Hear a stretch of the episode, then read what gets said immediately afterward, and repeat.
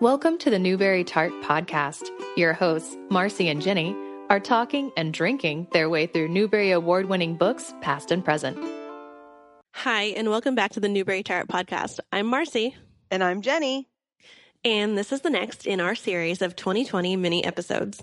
During this time of social distancing, we realized that a lot of our favorite authors and artists would not be able to promote their new books. We've spoken with incredible creators of middle grade and YA and graphic novels and picture books, and we're really excited to share this with you. Please enjoy this slight deviation from our regular content and remember to buy from your local independent bookstores. We continue our series today with children's book author Sayantani DasGupta.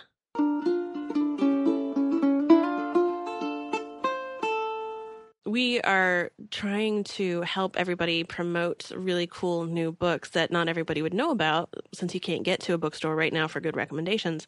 And um, yours are perfect for it. So thank you so much for coming to talk to us today. Oh no, it's a delight. Like the third book in the series just came out like right as everything was happening. It was like March 3rd it came out. And so most of the publicity stuff for it got canceled, mm-hmm. as you can imagine, you know, for totally fair and understandable reasons. But um, it's definitely been a learning curve to figure out well how do you publicize a book in the middle of a pandemic? Like how does that work? Yeah yeah. I mean it's nice that it's part of a series so people will be at least partially yeah. familiar. But um, exactly. um but you're right march 3rd is exactly the worst possible time for a new book to come out. Right or april 3rd or june 3rd you know. Yeah. But you know all of that exactly, exactly. well um I was reading a little bit on your webpage about it, how it's loosely inspired by both string theory and Bengali folk tales. It sounds phenomenal. So, can you tell us a little bit about the series and then also the specific book that just came out? Oh, sure. So, yes, so um, I'm Sayantani. I'm the author of the Kiranmala and the Kingdom Beyond series from Scholastic. Um, the first book, The Serpent's Secret, came out in 2018, Game of Stars in 2019, and the third book just came out, The Chaos Curse, um, March 3rd of 2020. And this series is about a 12 year old immigrant daughter named Kiranmala, who's growing up in Parsippany, New Jersey, who thinks she's just the ordinary daughter of immigrants who tell her kind of outlandish stories and, you know, she doesn't really take these stories seriously because she thinks her parents are strange, as, you know, all 12 year olds think their parents are strange, I'm sure. Until it turns out that the outlandish stories that her parents have been telling her her whole life about her really being an intergalactic princess are real. And she finds this out on the morning of her 12th birthday when a demon, who also is kind of a portal, crashes into her kitchen and gobbles up her parents and whisks them off to this alternate dimension where they are from, which is called the Kingdom Beyond Seven Oceans and 13 Rivers. And two princes on winged horses show up on her doorstep, and she has to fly off and solve riddles and battle monsters and really figure out her about her own identity and her own strengths and save her family and save New Jersey and maybe save the multiverse. Um, and so the series, you know, is uh, as one does based on my grandmother's Bengali folk tales that I heard as an immigrant daughter when I would go back to India on long summer vacations, and also on string theory, because why not? You know, Bengali folktales and string theory perfect together, as the former governor of New Jersey would say, perfect together. um, you know, string theory is this idea, right, that they're parallel universes, perhaps lined up right next to each other, like strings on a guitar. And maybe we on one string don't know about those on another string. And to me, and again, please, anyone listening, like go look up the actual definition of string theory from actual physicists. This is I'm entirely, you know, an amateur, um, just a physics fan, not a real physicist uh, by any means. Um, but I like this idea of string theory because to me, it was a perfect metaphor, a perfect way to think about immigrant families and the immigrant experience.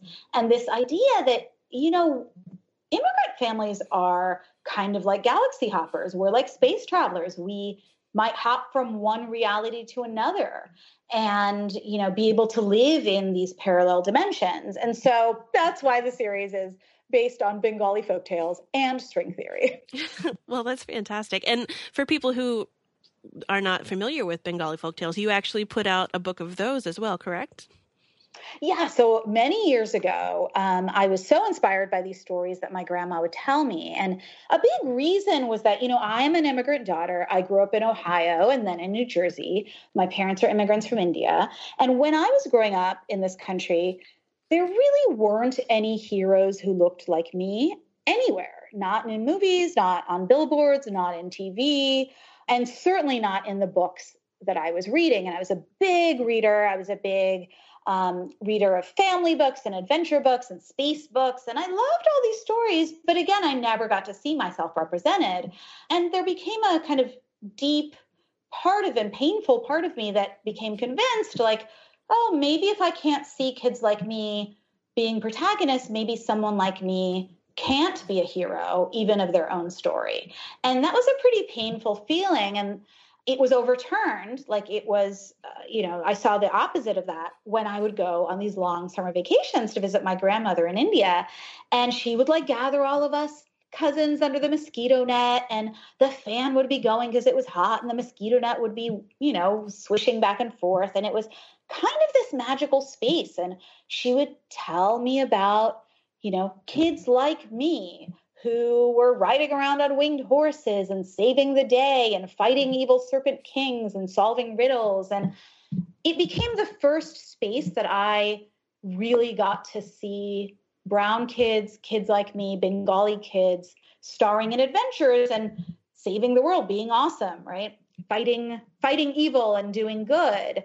And that's a big reason why I went back to those stories. At first, I translated a book of them many years ago. And now, you know, when my own kids were becoming big adventure readers and big middle grade readers, I ended up starting this series mostly as a way to make sure that my kids, but also like anybody's kids, any kids out there, don't have that same experience that I did, which is not being able to see brown girls or immigrant girls starring in stories.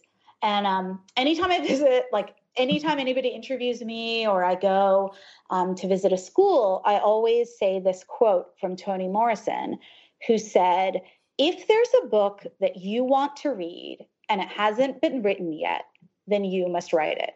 So I wrote this book for 12 year old me and for, you know, all the other kids out there. Wow. Well, I can definitely see how you ended up being a team member on We Need Diverse Books.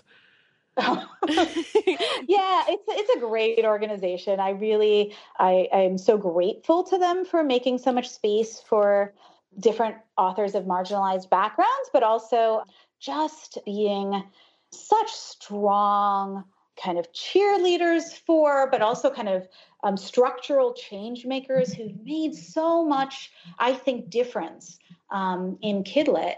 And I'm, I'm really grateful to do the, you know, the work I do with them.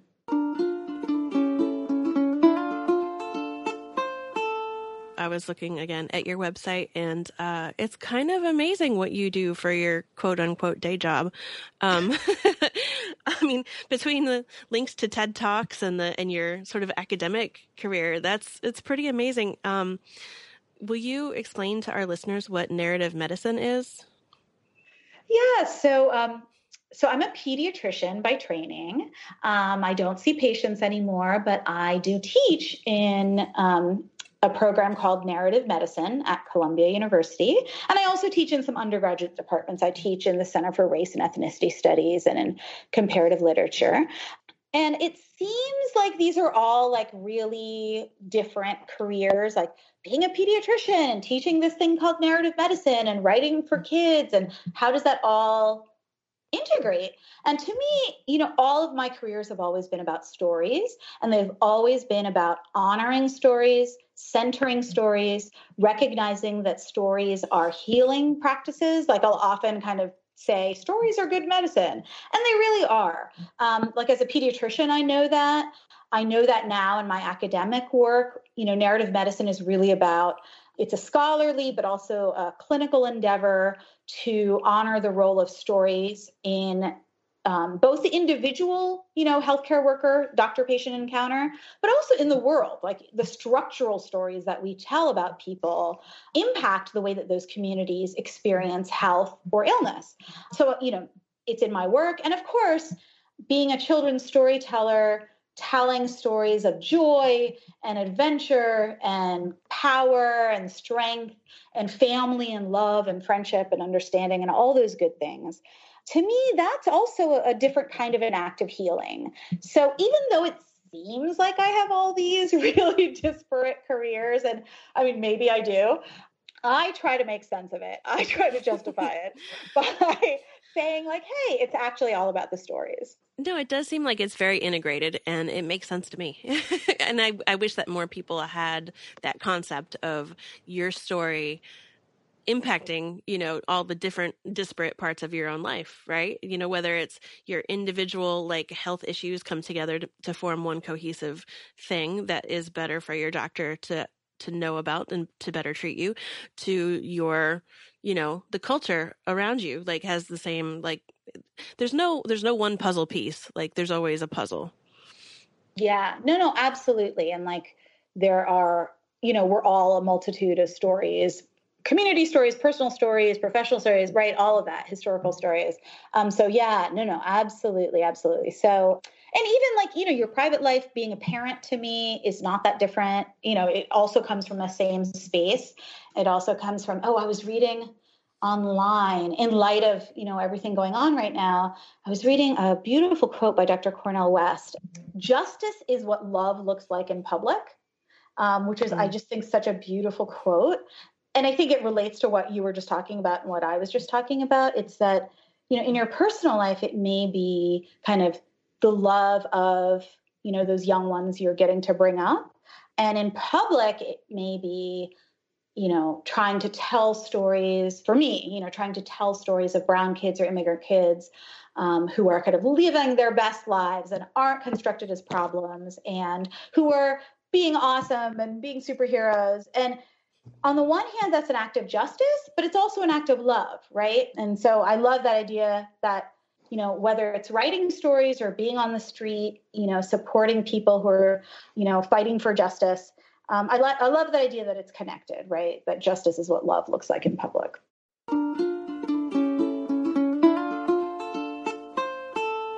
So going back just a little bit, I'm curious about the your uh, exposure to Bengali folk tales.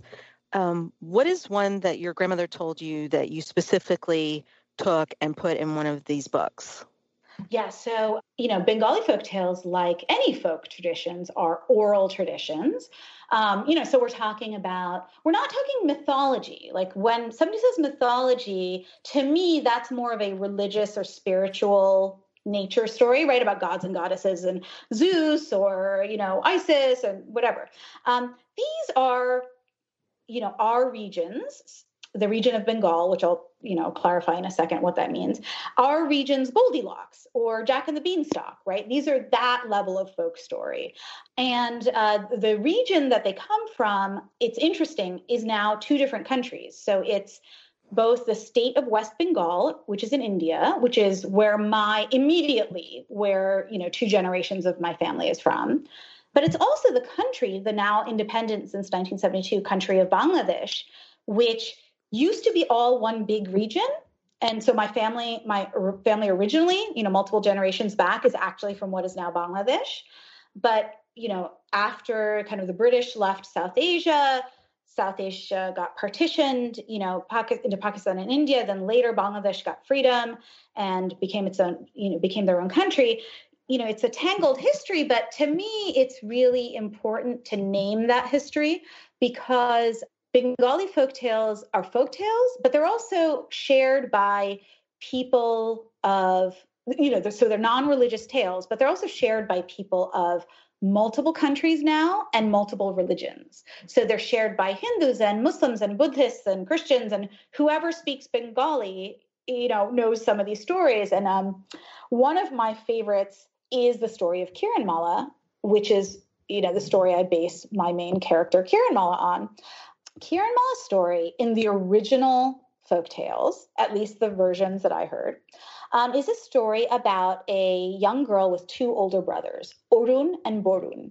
And Orun Borun Kiranmala is a pretty famous Bengali folk tale. And uh, you know, long story short, to me, the folk tale is about this underestimated younger sister because the two older brothers, Orun and Borun, go off and have adventures and leave her at home kind sneeringly. Like they're kind of like, ah, you're the youngest, you're the girl. Like, what good are you going to be on an adventure? You stay home. And of course, when the two older brothers go off and get in a heap of trouble, who has to come save them? Kiranmala, of course, um, naturally, naturally. Um, so I kind of loved that story about this underestimated heroine, and because I kind of felt underestimated, you know, growing up as an immigrant daughter in this country. And so I took her. I took away her siblings. You know, she's an only child in this book, as I am. I put her in combat boots and a kurta, you know, my daughter's favorite purple combat boots in the first story, and jeans and a kurta. And I put her in Parsippany, New Jersey. Uh, so I changed her around, but I kept that adventurous heart and I kept that um, also, that like nature of her being a little underestimated, maybe even underestimating herself. So that's the parts that I kept, but I did take her and make her my own. You know, at its heart, it's really a family story. It's a story about finding out where your strengths lie and the fact that your strengths and your superpowers lie in kind of discovering and owning and honoring all the parts of yourself um, and knowing your background and maybe deciding there are parts of you know your background you don't like and there are parts you do like but you know really still looking at everything in the face and you know owning it honoring it and recognizing that um, that's how we become superheroes right? Um, by really knowing who we are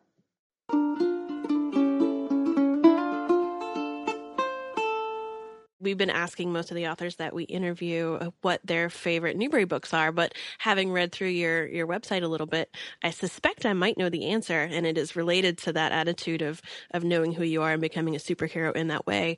Is it A Wrinkle in Time? Yes. How did you know? I don't talk about Madeleine L'Engle at all.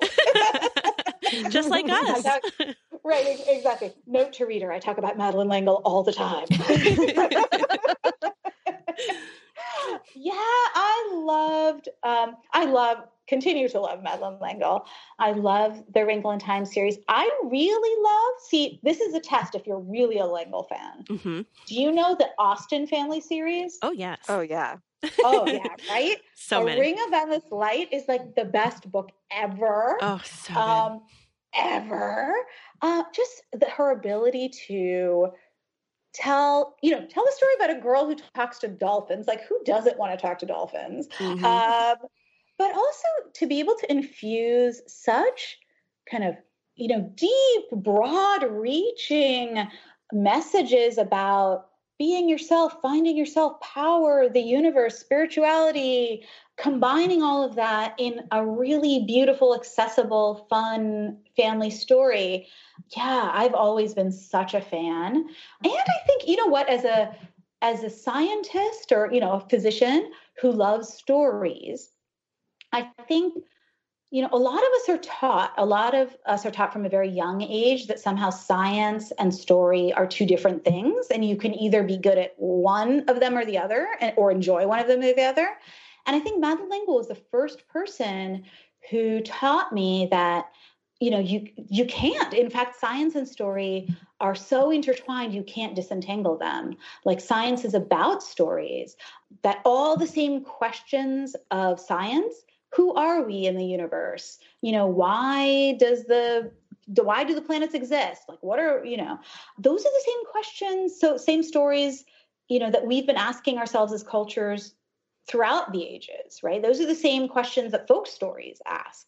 Um, and i think that somebody like madeleine l'engle is so important not just because of the stories she wrote but the space that she created in our imaginations to see that, you know, to be a scientist, you have to be able to tell stories. To be a storyteller, you know that is also a kind of science and that that might impact you know your work and that those two fields there are no two fields that are that we can separate you know out in the world that that you know subjects ideas people like we all need each other and i think that that i don't know that has informed my entire life um, not to put too fine a point on it like i'm like i'm really not even exaggerating to say that like that that idea that science and story coexist like that's really at the heart of my entire life no, I, I completely agree. And while I am not in any way a scientist, I, I think I have had a similar, I think a lot of people actually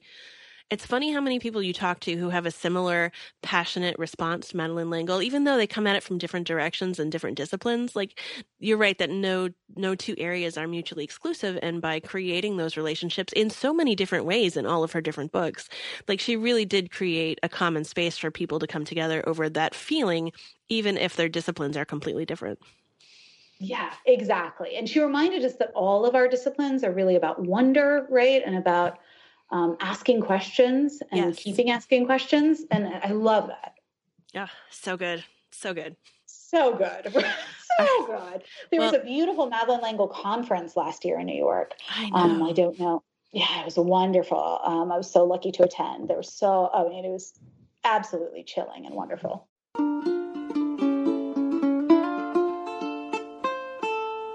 We are so very grateful that you were able to cut out some time to talk to us today.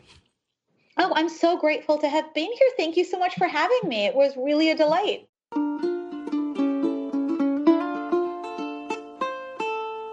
Thank you for listening to our interview with Sayantani DasGupta, author and doctor. You can check out the rest of our mini episodes on our website. Thanks for listening. Bye.